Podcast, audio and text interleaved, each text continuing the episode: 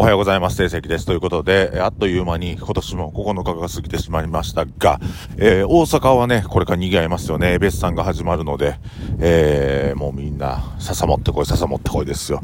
商売繁盛笹持ってこいって。なんでよ、命令系やねん。俺毎年思ってるんですよ。で僕はあの、あんまりこう、こういう、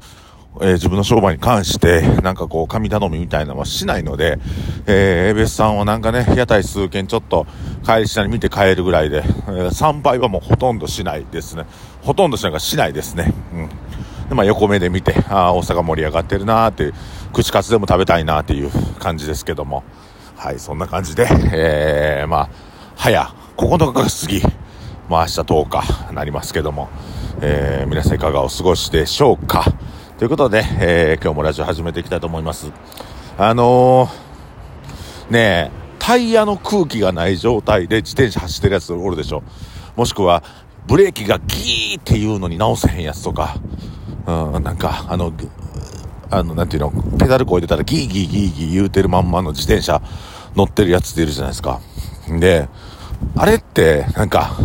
本人気づいてないんですね。タイヤの空気がなくなってるとか、乗りにくくなってるっていうことを意識してないんですよ。で、僕とかは、まあ自転車好きやから、もう六角レンチ1本持ってたら、もう自分で大体のことは修理するし、まあパンクしたり、なんかちょっと外れたら自転車持っていて、まめにメンテナンスしてから、こう乗りやすい状態を保つんですよね。で、基本的にそうやって自転車乗ります。で、ちょっとでもギギーとか言うたら、やっぱ乗りにくいから原因探ってから、それを修理、えー、出すんですよ。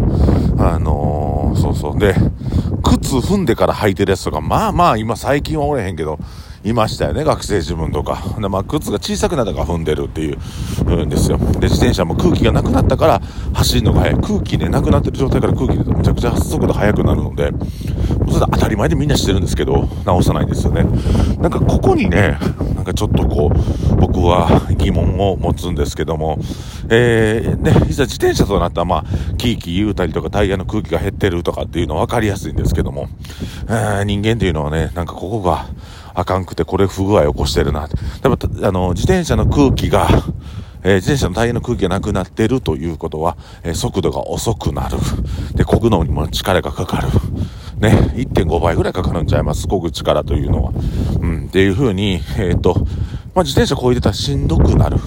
で、これで人間に言うたら、なんかこう、そうやな、朝起きれない。っていうこと早く寝れない。睡眠が浅い。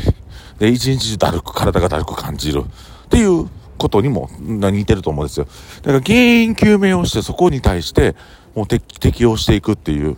直していくっていう、こう、作業が必要なんですけど、えー、なかなかそこに着手しない。で、不平不満や、なんかこう、違和感みたいなのを感じてるけども、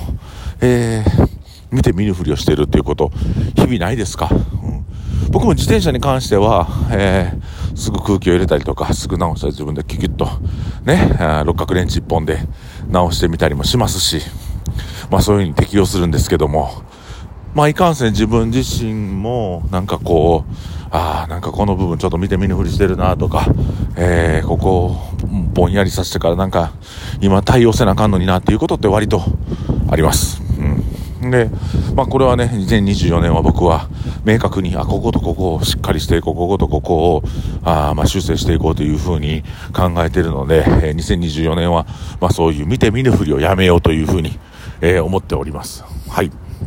だから、なんかちょっとまだ、回りくろ、回りくどい言い方になったんですけども、えー、例えばズボンの裾直しして、せえへんまあまあずるずる引きずってませんか？とか、えー、コートちょっと汚れてるけど見て見ぬふりしてませんか？とか、なんかその細かいことなんですけども、見て見ぬふりしてたりとか気づかないようにしてることってあるから、僕だから自分とこのスタッフが自転車ちょっと汚れたもん拭きって言って、自転車拭く用のね、なんかあの、ちょっとワックスの成分が入った拭くやつがあるんですよ。それを渡しても自転車拭きって。やっぱね、持ってるものって綺麗にしたらその持ってるものもね、自分の味方してくれますからね。もうそのの、つくも神じゃないけど、僕も自転車ほんまにき、もう長いこと乗るからね、僕なんかもう自転車乗るのが好きやから、もう、2時間でも3時間でも、もっと乗るよね。6時間、7時間乗ることもあるから、やっぱりその、まあ相棒じゃないですか。ね、またそのツーリング中は二人っきりのもう空間やから、まあデートしてるようなもんですよ、自転車と。で、その時にやっぱりいたわってあげて、拭いてあげて、空気入れてあげて、メンテナンスしてあげて、油さしてあげへんかったら、やっぱ機嫌悪なるじゃないですか。彼女と二人でご飯行ってたら、なんか、ね、あの、ほんま自分が行きたいとこばっかり行ったりとか、ご飯も食べず、コーヒー飲みたいって無視してから、そのままやったら、彼女もすねてから、うわ、もう帰りたい、別れよってなるから。ものにもやっぱりそうやって綺麗に使ってあげなあかんなって。で見て見ぬふりしない。これねあのちょっと今からは、えー、各店舗のスタッフに関して言うんですけども、えー、お店のお掃除もそういう部分ないですか？なんかここ汚れてるなとか思ってても見て見ぬふりしたら気づかない風にしてたりとか。だから俺昨日おとついか店入って、まあ、今年1年あの本を毎日読むっていうのと毎日1個ね、あのポイント見つけて綺麗にしてるようにしてるんですけどそれは昨日トイレの換気扇。これ気づかんまんまあトイレの換気扇洗うの忘れてたなと思ってこれ綺麗にあの、マジックリンで拭いたんですよ。であの、コンロねコンロのガスコンロのあのー、五徳というんですけどもそこがまあも燃えムラがある燃焼ムラがあるということであれ燃焼ムラなくす方法があってねあの1個のコンロでもう1つの吹きたいコンロをブワーって熱するんですよ。5分ぐらい。ほんだら表面の焦げがパラパラパラって取れるんで、それで金出してこすったら、あの、その、なんていうの、焦げが取れて、燃焼がすごく良くなるっていう。これでぜひ、えー、伊藤家の、ね、食卓に送ってください。はい。っていう風になんかこうメンテナンスメンテナンスしていくものを大事に大事に使っていく、うん、っていうのと、